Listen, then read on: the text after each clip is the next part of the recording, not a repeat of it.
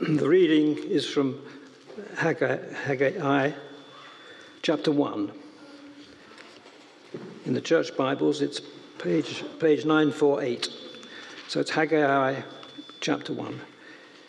In the year of King Darius, on the first day of the sixth month, the word of the Lord came through the prophet Haggai to Zerubbabel, son of Shealtiel, governor of Judah, and to Joshua, son of Jehozadak, the high priest. This is what the Lord Almighty says These people say, The time has not yet come for the Lord's house to be built. Then the word of the Lord came through the prophet Haggai Is it a time for you yourselves to be living in your panelled houses while the house remains a ruin? Now, this is what the Lord Almighty says Give thought, careful thought to your ways. You have planted much, but have harvested little. You eat, but never have enough. You drink, but you never have your fill. You put on clothes, but you are not warm. You earn wages only to put them in a purse with holes in it. This is what the Lord Almighty says Give careful thought to your ways. Go up into the mountains and bring down timber and build the house, so that I may take pleasure in it and be honored, says the Lord. You expected much, but see, it turned out to be little. What you brought home, I blew away. Why, declares the Lord Almighty? Because of my house, which remains a ruin, while each of you is busy with his own house. Therefore, because of you, the heavens have withheld their dew, and the earth its crops. I called for a drought on the fields and the mountains, on the grain, the new wine, the oil, and whatever the ground produces, on men and cattle, and on the labor of your hands. Then Zerubbabel, son of Shealtiel, Joshua, son of Jehozadak, the high priest, and the whole remnant of the people obeyed the, the voice of the Lord their God and the message of the prophet Haggai, because the Lord their God had sent him, and the people feared the Lord. Then Haggai, the Lord's messenger, gave this message of the Lord to the people I am with you, declares the Lord. So the Lord stirred up the, the spirit of Zerubbabel, son of Shealtiel, governor of Judah, and the spirit of Joshua, son of Jehozadak, the high priest, and the spirit of the whole remnant of the people.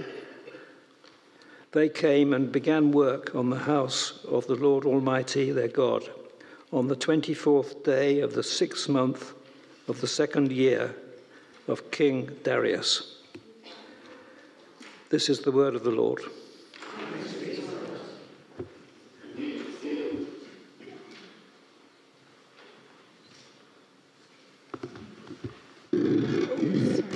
Just before um, Tim comes to speak, oh, the children, sorry, Julia.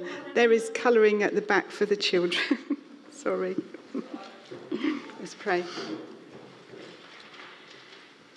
Father God, we just thank you that we're now coming to a new series, and we just pray this morning that you would open our hearts as Tim comes to bring your word.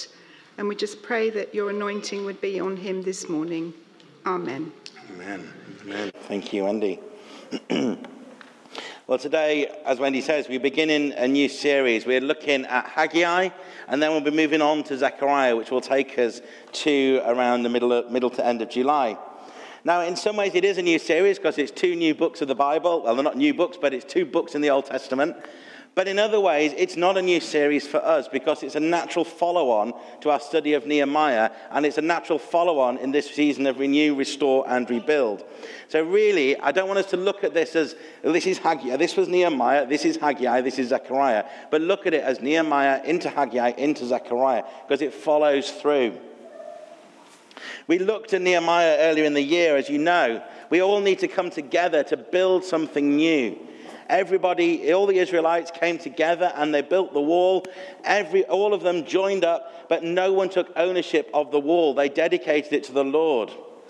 Last week, those of us at Letton Hall, we explored our spiritual giftings, and the teaching was on that. And I have emailed that round if you want to have a listen again, or if you weren't there and you want to listen and you want to do the questionnaire to see roughly where your giftings might be. Now, that is the caveat, might be, because the questionnaire is, a, is, is, a is paperwork, and it's not necessarily going to give you, you know, it's not necessarily, this is definitely right for me. But we can start to see what is happening. So Haggai and Zechariah is an exploration of what is yet to come. Nehemiah was looking at building the wall and getting things ready, the foundations. Haggai and Zechariah follows that on as we start looking at the temple being built. Today, we're looking at chapter 1 and the rebuke that happens. It's quite strong words, but there is exhortation by the end of the chapter. So, in many ways, I think today can be summarized in four words it's stirring up God's people. Stirring up God's people. And that's exactly what we as a church need to do if we want to continue renewing, restoring, and rebuilding. We ourselves need to be stirred up. We ourselves need to be stirred up to rethink, to move in the power of the Spirit, and to move forward into whatever the Lord has for us beyond, beyond this year. It's quite fitting that today's talk is on the day when we have our APM and APCM after the service. It's a chance to reflect back and to look forward. And Haggai is very much looking forward. But to put it in context, where are we? Well, we need to go back to Ezra to see where we are. The year 536 BC, the foundations of the temple were laid in Jerusalem. The younger folk had rejoiced, and the older folk had wept. Ezra chapter 3. It's likely that Haggai was one that expressed joy that the house of the Lord was being built. And it is actually chronologically fairly close in time following the events of Nehemiah. And it follows on from that story of the walls being rebuilt, the foundations of the house of the Lord being laid. but what happens is that whilst there is that zeal and determination, they built the wall, they got the foundation, they're ready to go, the opposition starts to rise up. And that then led to an official opposition to what the Lord was asking and what the Israelites were called to do. So from 536 BC to 520, the temple lay unfinished because the opposition came up. It was a, became an official opposition and it prevented the work being done. That is when Haggai comes in. He brings the message from the Lord. He is a prophet and his task is to reignite the passion of the Lord's people and get them ready for what lies ahead. And in Haggai 1, we see four admonitions to encourage them back to work and to finish rebuilding the temple. So we're going to look at those four this morning as they are rebuilt, start to rebuild and get that, get that sense that the Lord is saying to them, now is the time. So you might be wondering, well, how does all of that fit in with Christchurch in uh, May 2022? Well, in many ways, we have gained that momentum now to start something new. We've gained that momentum to start to change things, to look at how we can best serve our community, to how we can get Christ at the center of Bushmead in whatever part of the parish that is. We've done that. That was Nehemiah. But it's too easy, once we've finished Nehemiah, to then slip back to, well, we'll just go back to our old ways and we'll do it this way. We want people to come to us. Because that's not going to happen anymore. In this day and age, people will not just come to us. We need to be going out to them and putting Christ at the center of the community. Opposition will come from every angle as well, as perhaps we start to think about new things and how can we reach out more into the community? How can we do more outreach? How can we do more mission? There'll be opposition that comes, whether that's from within the church of, well, we tried that before, Vicar, and it didn't work. Or, well, we haven't really got the finances for that. But it may also be from the outside. Well, you're reaching out here, but this is what we do out here. Particularly the Church of England, we can be quite parochial and stick to our boundaries, and they become almost become a wall, but not of the good kind. But how do we reach out? There may be people saying, well, we've already done that. We're already working, working in Bushmead. Well, we're the local church. We're the local church that can change this place, that can put Christ at the center of the community. So opposition might come for us, as it did in the Old Testament times. It's not just the enemy that will be planting doubts in our minds, but it may be, as I say, others from outside influences saying, well, that's what we do. You don't need to do that. So the question, I suppose, is how do we stay focused, friends, on what the Lord is asking of us and making sure that we remain together as the body of Christ to build up something new? And that's what I hope we'll be able to explore over these next few weeks as we look at Haggai and Zechariah. We need to come together as the body of Christ so that Christ, we can put Christ at the center of our community. So, firstly, we have to put God first in our lives. The first thing we see in Haggai is the people defending the lack of progress on the house of the Lord. They say, well, it isn't time to rebuild the house of the Lord. Well, what if, friends, we were to say that now? Well, it's not time for us to renew, restore, and rebuild Christchurch. You know, there's, there's other things that are important, actually. We need to be looking at X, Y, or Z. Well, there comes a point when no more excuses will suffice, and we just have to get on with it. And I think that is the call of this renew, restore, rebuild season, that it is a call for us to just get on and do it. Now, I am very good at procrastinating at certain things. I will hold my hands up and say that. I'll find anything and everything to do to avoid having to do what I need to do. That starts to become a problem when it interferes with my relationship with the Lord. When it's, well, I would read my Bible, but actually Hannah needs another nappy, and I'll be a really good husband and do it instead of Amanda changing the nappy. Or, well, actually, I need to get over to church. I've got to do this. I've got to get focused on this, and on this report I need to write for something. Or I've got to send like 10 emails. It's all too easy to procrastinate to avoid the Word of God. We've looked at the Bible course. We've done that Bible course over the last eight, well, eight weeks, but not counting the four or five weeks of Lent. But we've done that and we've looked at how important it is to read Scripture daily it, because it is part of who we are as Christians. That how God will speak to us is by spending time studying His Word. Are we putting God first in our lives? There is, this is a time for no more excuses. After all, what's stopping us moving forward? We have this idea for a coffee bar, we want to get it going. What's stopping us? What about the things that the Lord has been laying on your heart to do? What's stopping you stepping out and actually doing that today, tomorrow, next week?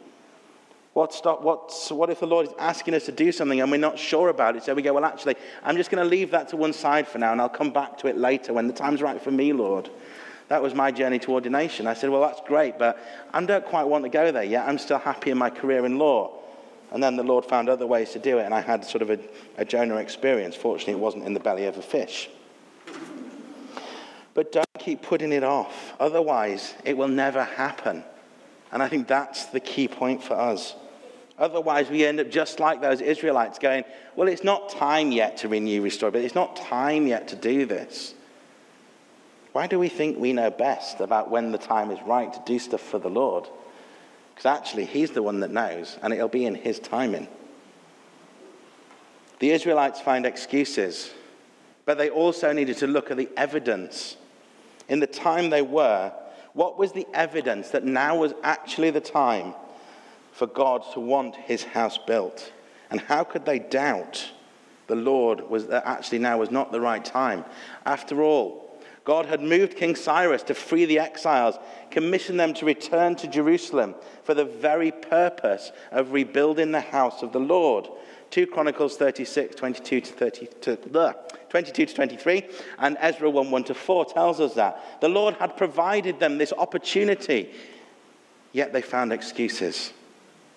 If we look into Isaiah, we can see that the prophet has referred to all of these things, that the time was now. But the Israelites turn around and go, well, actually, now's not the time. They're doubting the word of God and the power of God to do what God said he would do. Are we guilty of that in our own lives? Do we doubt the word or the power of God to achieve those things which we think need to be achieved, that the Lord wants us to achieve? Do we doubt? Because if we do, we're doubting the word of God and we're doubting the power of God. Last week at Letton Hall, when we were looking at the spiritual gifts, what if we doubt God's power to heal? What if we doubt God's power to rebuild his church? If the evidence is there that now is the time, we should not keep looking for excuses, but we should just get on with it and do the job that the Lord is calling us to do. The Israelites had also evaded what they had to do. They said it wasn't time, but they were willing to build their own houses. We hear about that. They were living in their own paneled houses while the house of the Lord lay in ruin. Over 500 years later, Jesus will say, Seek first the kingdom of God, and his righteousness shall be added unto us. We know the song well. I was singing it as I was writing this. But we know that promise. Now, yes, I know the Israelites hadn't heard that at the time these events were taking place, but if we look back to the law of the time, it tells us, honor the Lord with your possessions, Proverbs 3 9 to 10, and elsewhere in Deuteronomy and Leviticus. It's right there in the words of scripture that they would have used. So, in many ways, the nation had their priorities confused. They were thinking of themselves first rather than putting God first. How much has changed since then, friends? These days, we tend to put ourselves first before we put the Lord first. The nation puts gets its priorities confused. We're repeating the same mistakes. Now, yes, of course, I know we can't just expand our budget here for lots of things beyond Bushmead because the money isn't there. I'm not saying that we need to start doing massive things. But what I am saying is do we believe Matthew 6:33? Do we believe that we should seek ye first the kingdom of God? In many ways, this Western world that we live in is considered luxurious. We have disposable income. Yes, I know it's difficult at the moment with the cost of living. We have that, that we have it there, yet our giving is actually quite low. It's one of the things we often shy away from. Are we giving? Our giving is low, but our debts are high. Why? Because we haven't got our priorities right. We spend, spend, spend on lots of things, and I'm guilty of this, rather than give, give, give. What if each time we thought about buying something new, we put, if we didn't actually need it, we put it into a separate account and see what, what's there by the end of the year? And I bet we'll find that there is probably four, five, six, seven, eight times more than what we've actually given over the course of the year. I'm not talking about just giving to church, I'm talking about our general giving through everything. And this isn't a plea to start giving more, friends, don't hear me wrong. I'm just asking you, are your priorities right? Are you giving or are you looking after yourself and giving the little bit that's left over? Do we need to reconsider things and seek first the kingdom of God? It's easy for me to stand here and say that you saw the pictures, I've got those drones, I could have easily given that money elsewhere. But I was like, actually, I want those things. And I let the worldly temptations get hold of me rather than looking at what am I giving. Secondly, we need to believe God's promises. Because Haggai invites the people to examine their lifestyle and actions in the light, their lifestyle and actions in the light of the covenant that God made with them before they entered Canaan.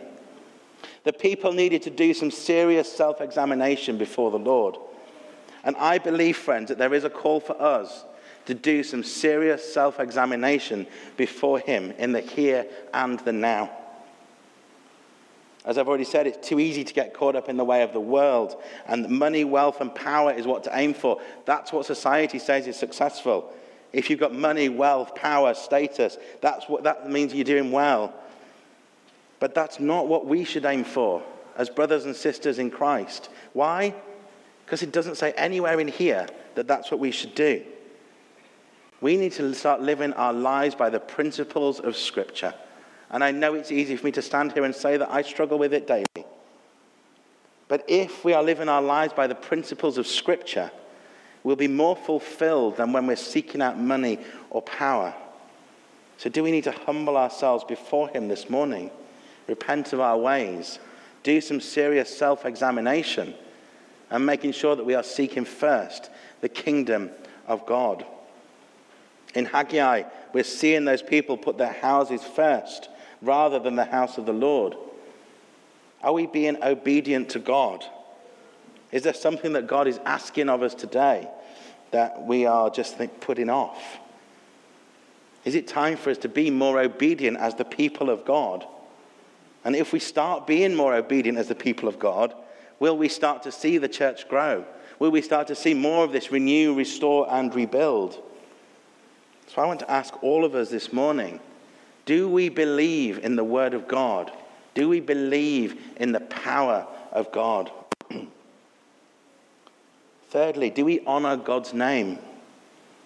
Initially, the Jews had purchased the wood that they needed for the house of the Lord. Yet when they get to building it, there's no wood left.